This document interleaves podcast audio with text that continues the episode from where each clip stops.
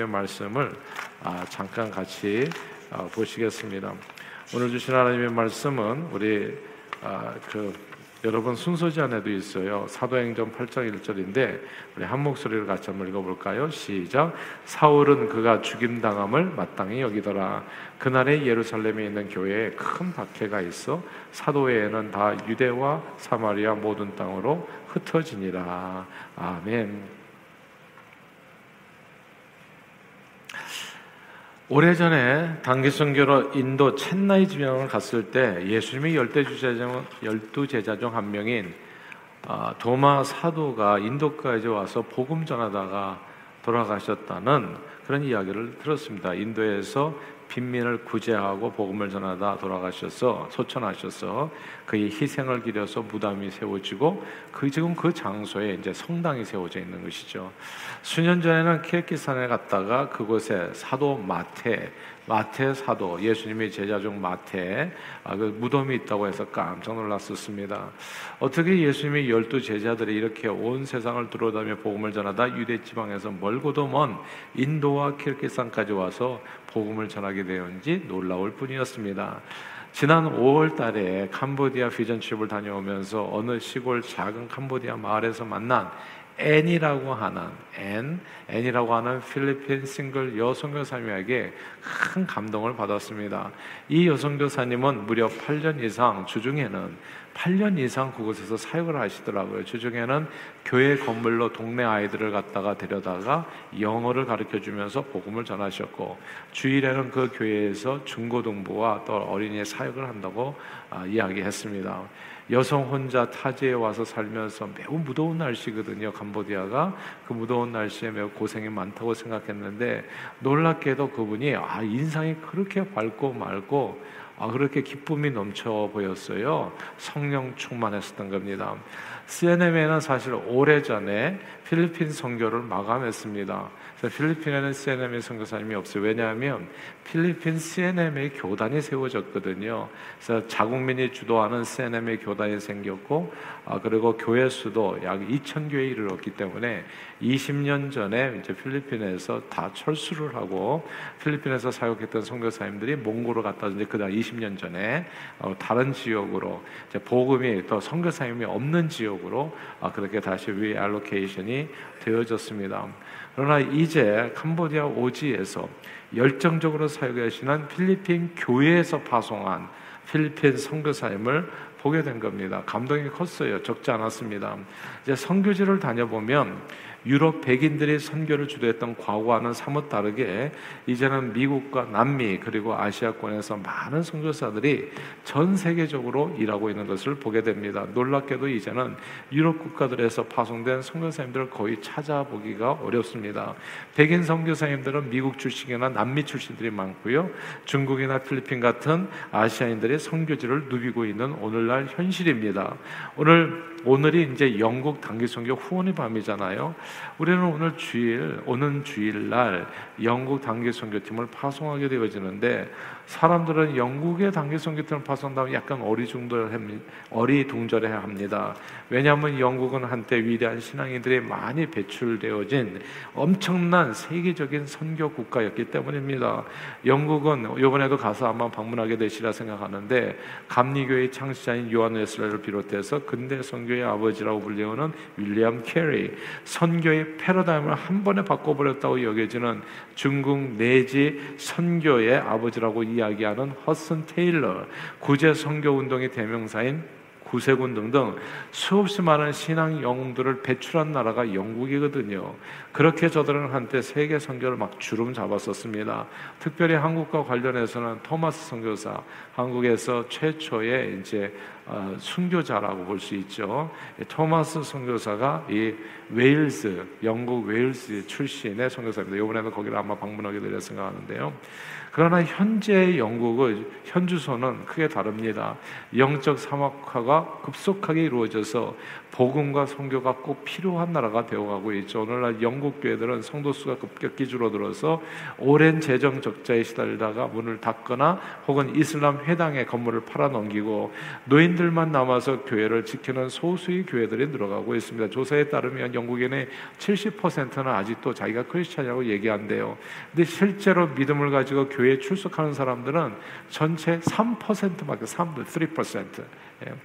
순수 복음주의 교회는 그보다 훨씬 더 적다고 하지요. 영국 교회의 40%의 주일 학교가 없고 25세 미만의 청소년들 가운데는 기독교인 수보다도 무슬림 인구가 더 많다고 합니다. 게다가 오늘도 잠깐 언급했던 것처럼 영국 총리가 지금 누굽니까? 힌두교인이에요. 그리고 런던의 시장은 무슬림이고 어쩌면 이런 이런 분위기로 계속 나간다면 향후 4, 50년 안에 영국의 교회는 완전히 어쩌면 시가 마를 수도 있습니다. 질문은 이런 거예요. 어떻게 하다가 이렇게 영국 교회가 급히 쇠락의 길을 걷게 되었는가? 그 이유를 우리가 오늘 본문에서 찾을 수도 있다는 얘기죠. 오늘 본문에 사도행전 8장 1절인데요. 다시 한번 읽어볼까요? 이렇게 되어 있습니다. 시작.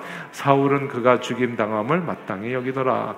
그날에 예루살렘에 있는 교회에 박해가 있어 사도회에는 다 유대와 사마리아 모든 땅으로 흩어지니라. 아멘.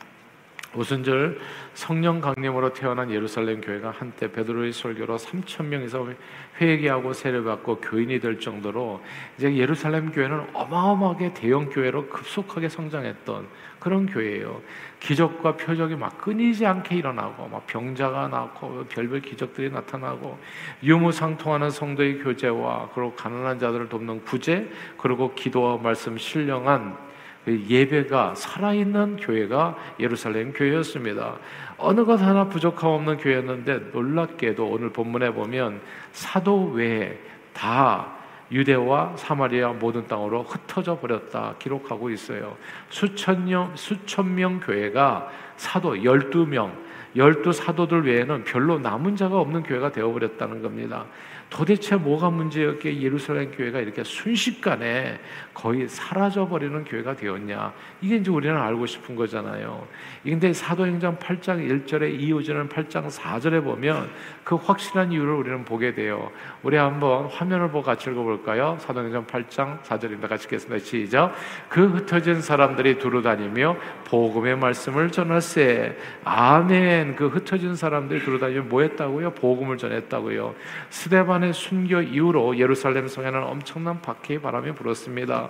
사울이 박해에 선봉했었죠. 그런 각 집에 들어가 정말 예수 믿는 자들을 잡아서 옥에 넘기고 교회를 오늘 본문에 보면 잔멸했다고 돼 있어요. 이렇게 쥐잡듯이 그리스도인들을 괴롭히니까 이게 둘 중에 하나 예루살렘에 남아 있다가는 잡혀 죽거나 혹은 뭐 그것을 떠나거나 둘 중에 하나예요. 있으면 죽고 떠나면 목숨을 구할 수 있고 요거밖에 초이스가 없어요. 할 수 없이 사람들은 그냥 가만히 앉아서 그냥 이걸 무슨 죽음이라고 하나요? 그냥 아무 의미 없는 죽을 수는 없잖아요. 그래서 사람들이 짐을 싸가지고 예루살렘을 떠나서 온 세상으로 흩어지게 됩니다. 그러나 흩어진 성도들은 이미 그리스도의 생명과 구원 역사를 경험한 하나님의 사람들이었기 때문에 자연히 살아계신 그리스도를 전하게 되었고 그렇게 복음이 이 떠나서 멀리 떠난 사람들에 의해서 온 세상에 전파되게 된 겁니다. 도마는 어디까지 갔다고요? 인도 첸나이까지. 마트는 어디까지 갔다고요? 저 키르키스탄까지. 누구는 또 중국까지 가고 그렇게 복음을 온 세상으로 떠나서 복음을 전하는 사람들이 되었다. 사도들은 예루살렘 성에 그때까지만 해도 근데 이렇게 이 8장 1절까지만 해도요. 사도들은 예루살렘 성에 머물러 있었어요. 8장 1절까지만 해도 사도들은 남고 사람들은 다 떠났어요. 왜 사도들이 남았을까요? 그러니까 목숨을 내놓고 죽으면 죽으리라 아마 그런 마음으로 있었겠죠. 그래서 사도들만 남고 나머지는 다 떠났는데 사도행전 12장에 다시 한번 박해가 생깁니다. 그리고 그때는 누구를 향한 박해였냐면 사도들을 잡아 죽이는 박해. 헤롯 아그리파 왕이 야고보를 잡아서 일단 죽입니다. 예수님의 제자 중 하나. 그리고 베드로도 잡아서 죽이려고 감옥에 넣었는데 베드로는 정말 하나님의 기적적인 은혜로 이제 풀려나게 되지요. 이제 이렇게 되니까 더 이상 예루살렘에 머물 수 없게 된 거예요. 이제 사도 열두 사도가 남았다고 오늘 본문에 얘기하는데 이 열두 사도마저도 초이스는 두 가지예요. 남아 있으면 다 죽거나 아니면 떠나는 수밖에 없게 된 겁니다. 이거예요. 우리는 그렇게 온 세상을 향해 떠나 복음을 전하던 사도들이 로마에서 복음을 전하다가 죽고 도마는 인도까지 가고 마태는 키르키산까지 가게 된 것이라 짐작할 수 있게 되는 겁니다. 예루살렘 교회는 모든 것을 갖춘 교회였는데 보세요. 한동안 선교가 없었어요. 선교가. 예루살렘 교회는 밀려오는 성도들이 너무 너무 많아서 굳이 나갈 필요가 없어. 전도할 필요가 없어. 예. 그러니까 전도하지 않고 선교하지. 왜 가만히 있어도 밀려오니까 막 사람들이. 그래서 이 교회가 너무 덩치가 커져가지고 이 덩치가 커지는 게 아주 위험하더라고요 보니까. 예. 그러니까 이게 밀려오는 성도들 관리 모드로 들어가지 더 이상 영혼 구원하는 교회가 되지를 못하는 거예요. 아, 이 예루살렘 교회가 그랬다니까요. 관리자가 필요해가지고 일곱 집사를 왜 세웠습니까, 여러분? 선교와 전도를 일곱 집사 세운 게 아니에요, 성경을 보면. 관리하기 위해서 일곱 집사를 세운 거예요. 재정 관리하고 밀려오는 이 구제 사역 관리하기 위해서 성도들 관리가 주 업무였어요. 그래서 하나님께서는 이게 이상하게 가는 거거든요. 그러니까 그 관리자 중에 한 사람을 순교자로 만드신 겁니다. 그게 스테반이에요. 그 관리보다도 뭐가 더 중요하다? 선교, 복음을 전하는 것, 확실한 메시지를 그 교회에 준 거예요. 예루살렘 교회. 아, 그래가지고 교회 모여서 우리끼리 관리하고 먹고 마시고 친교하고 교회는 그런 데가 아니라 모여서 이렇게 예배했으면 온 세상으로 흩어져서 전도하고 선교해야 된다는 것을 사람을 죽어서 피를 흘기까지 보여주면서 깨닫게 한 거예요. 빨리 나가라. 아니면 진짜 계속 피를 흘리는 거다. 하나님께서는 박해로 인해서 온 세상으로 흩어진 사람들로 하여금 천국 복음을 온 세상에 전하게 하셨어요. 그래서 사도 바울이 사도들이 오늘 본문처럼 좀 미적거리고 또 예루살렘 교회에 또 남아 있었거든요. 그러니까 이번에는 어떻게 해요? 열두 사도 중에서 한 사람. 첫 번째는 관리자 중에서 한 사람을 제물로 잡으시더니 이 순교 이 사도들은 또 안 떠나 또. 근데 사도들이 가야 되거든요. 사도들이. 예. 제가 가야 돼요. 제가. 예. 그러니까 이게 안 떠나니까 어떻게 해요? 그 다음엔 그럼 너도 너희들도 한 번씩. 예. 그래서 야고보가 죽은 겁니다. 그러니까 일곱 집사 하셔서 스테반이 죽으니까 집사들이 다 흩어졌잖아요. 아, 교회가 다 흩어지게 되고. 근데 집사를 죽였는데도 불구하고 사도들이 깨닫지를 못해. 이게 선교를 안 하면 망한다는 걸 알지를 못해요. 그래서 계속 머무르니까 그럼 이제는 너희들도 하나씩. 그래서 야고보가 죽은 거예요. 예. 그러니까 초이스는 두고 해. 거기서 계속 남아서 한 명씩 다 죽을 건가? 아니면 진짜 나가야서 복음을 전하다가 죽을 건가? 그래가지고 초이스가 없으니까 이제 나가게 된 거예요. 베드로부터 도망친 거잖아요, 사실은. 예, 가이사라로 도망쳐가지고.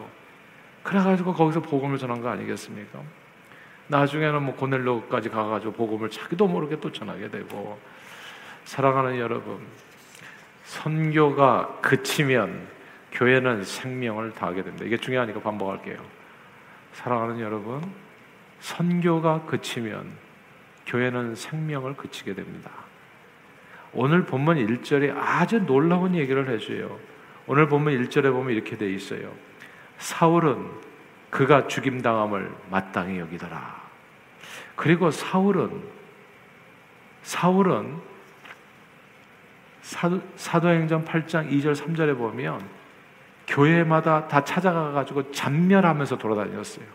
그러니까 머무는 교회마다 사도 바울은 몽둥이 들고 다니면서 몽둥이로 쳐가지고 쫓아내는 거. 온 세상을. 이게 사울이 한 일인데, 이 말씀을 가, 만 여러 번 읽어보면요. 사울은 그가 죽임당함을 마땅히 여기더라.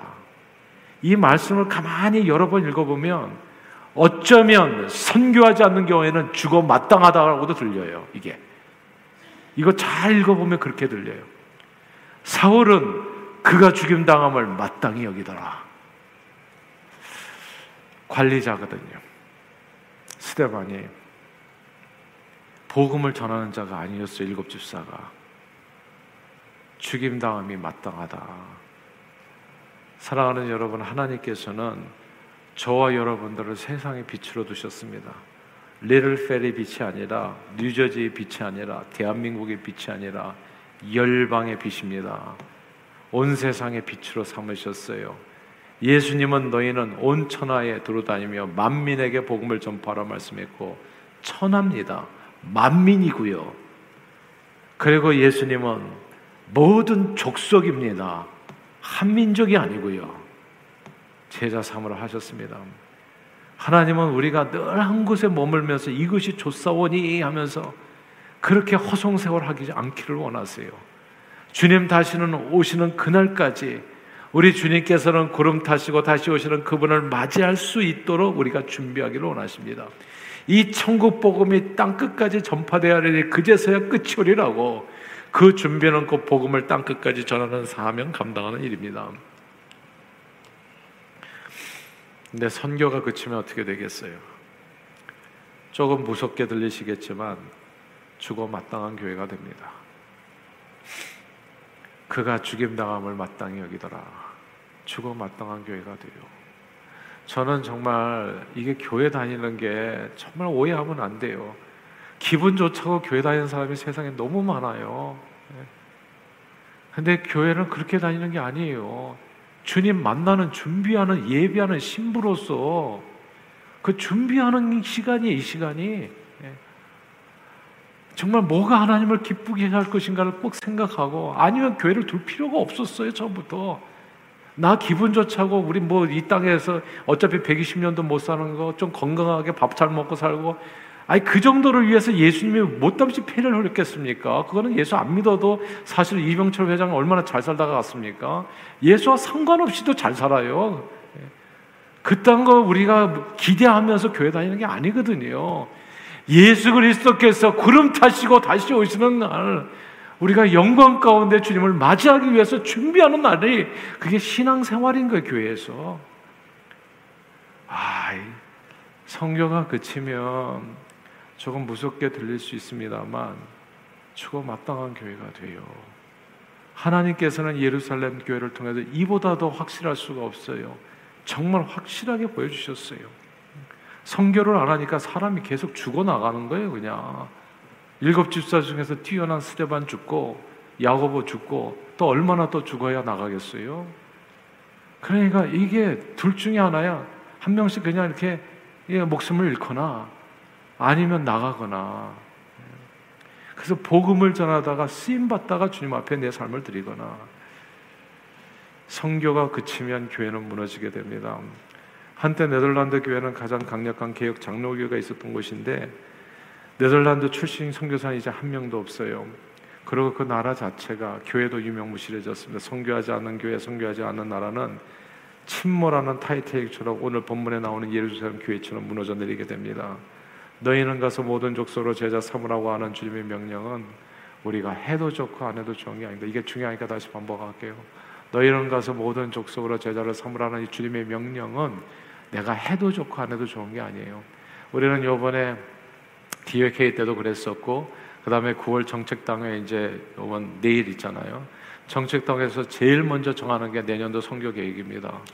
선교 계획을 제일 먼저 정해요. 나머지 교회 행사는 그 다음 문제예요. 네. 교회가 왜 존재하는지를 이거 잃어버리면 이게 아무 소용이 없으니까 예배 있고 기적이 나타나고 친교가 있고 말씀이 있고 기도가 있고 무슨 소용이 있냐고요 그게 일곱 지사 쟁쟁한 사람 열두 사도가 나눠가면서 말씀을 어마어마하게 전하고 그게 무슨 소용이 있냐고요 주님의 명령에 순종하지 않으면 그건 그냥 다 꽝이라는 거 그러나 명령에 순종하면 내가 세상 끝날까지 너희와 항상 함께 있으리라 복 주시는 은혜 가운데 살게 되고 명령을 소홀히 생각하고 불순종하면 그리스도인으로서 사는 것이 과연 좋을까 행복한가 늘 헷갈리는 의심 속에서 이것도 아니고 저것도 아닌 삶을 눈을 감게도 되는 겁니다. 그러나 저는 저와 여러분들이 주님의 말씀에 순종할 수 있기를 바래요. 오늘 밤은 주님의 명령에 순종해서 영국으로 달려가는 일곱, 일곱 용사들을 후원하는 시간입니다. 우리가 모두 함께 가지 못한다면 물질적으로 후원하시고요. 기도로 하시고요. 그리고 비행기표를 사주세요. 비행기표를 내가 못 가면 무엇이나 하시라고요. 제가 이렇게 얘기하는 얘기를 제발 열심히 좀 잘 들어주세요. 앞으로 30년, 40년 지나면 천국에서 만나실 분이 많은데 정말 후회하십니다. 제 얘기를 잘 들으세요. 이 땅에서 주의 종의 입술을 통해서 정말 여러분의 영혼을 위해서 얘기해 주는 얘기를 진짜 잘 들으시고 눈 감으면 후회봐야 소용이 없어요. 내가 그랬을 껄껄껄 무슨 소용이 있냐고요. 이 땅에 사는 날 동안에 내가 선교를 못 가시거든 선교 갈 사람 내 자신에 갈 사람 경비를 다 대세요. 누군가 가게 만드세요. 그렇게 보내는 선교사로 쓰임 받든지 물질 후원 선교사로 쓰임 받든지 기도 선교사로 쓰임 받든지 내 인생의 priority number one은 뭐냐? 그거는 하나님의 복음 전하는 일을 주 예수께 받은 사명 하나님의 은혜의 복음을 증거하는 일을 마치려 하면은 내 생명을 조금도 귀한 것으로 여기지 않는다. 그걸 사명으로 알고 사십시오. 제발 말씀에 따라서 사십시오. 말씀에 따라서. 신앙생활은 내가 듣고 싶은 얘기를 들어오는 게 아니에요. 하나님께서 내게 해주시는 말씀을 들어오는 것이라고요. 이게 우리가 들어야 될 주님의 말씀인 거예요. 선교가 그치면 교회도 그치는 겁니다. 예수님은 너희가 나를 사랑하면 내 계명을 지키리라 말씀했습니다. 예수를 내 구주로 삼고 주님을 사랑하는 자들은 계명을 지킨다고 당연히 주님의 지상 대명령에 그 계명을 지키게 됩니다. 그리고 계명을 지켜 순종할 때 주님께서는 우리 건강, 물질, 자녀, 내 삶의 모든 문제를 먼저 하나님의 나라와 의를 구하라 이 모든 것을 더하시리라. 제가 개런티 해 드릴게요. 제가 예언을 해 드리겠습니다. 여러분들이 강구하는 모든 기도 제목 있잖아요. 건강 문제, 뭐 이렇게 자녀 문제, 이거 다 하나님이 해결해 주실 겁니다. 말씀에 순종하세요. 먼저 하나님 앞에 삶을 드리십시오. 나머지는 하나님께서 책임져 주실 거예요. 그러나 선교가 끝이면 어떻게 되냐? 마치 달리는 자전거 바퀴가 멈추면 자전거가 쓰러지는 것처럼 그렇게 교회는 쓰러지게 됩니다. 그러므로 늘 주님을 진정 사랑하는 마음으로 주님이 주신 지상 대명령에 순종해서 하나님 나라를 온 세상에 건설하고 수많은 영혼들을 주님 앞으로 인도하여 주님 다시 오시는 그날을 기쁨으로 예비하는 저와 여러분들이 다 되시기를 바랍니다. 늘 구령의 열정과 생명 사랑하는 마음으로 때를 얻든지 못 얻든지 온 세상을 두루다니며 만민에게 복음을 전하여 하나님을 영화롭게 하고 영원 복락을 누리는 자자 손손으로 누리시는 저와 여러분들이 다 되시기를 주 이름으로 축원합니다. 기도하겠습니다. 하나님 아버지 선교가 그치면 교회의 생명도 하나님의 축복도 그치게 된다는 말씀을 확실히 듣게 해주심을 감사합니다. 저는 분명히 전했습니다, 하나님. 이 교회에서 분명히 주의 종의 말씀을 전했고 말씀을 받았습니다. 먹든지 마시든지 무엇을 하든지 주님의 영광을 위해서 사는 것이 우리 그리스도인들의 본분이기에 주님의 부르심 따라 온 천하에 두루다니며 만민에게 복음을 전파하는 지상 대명령을 기쁨으로 순종하여 행함으로 늘 생명이 넘치는 신앙생활로 다시 오시는 주님을 한 번도 빠짐없이 기쁨으로 맞이하는 저희 모두가 되도록 축복해 주옵소서. 예수 그리스도 이름으로 기도합니다. 아멘.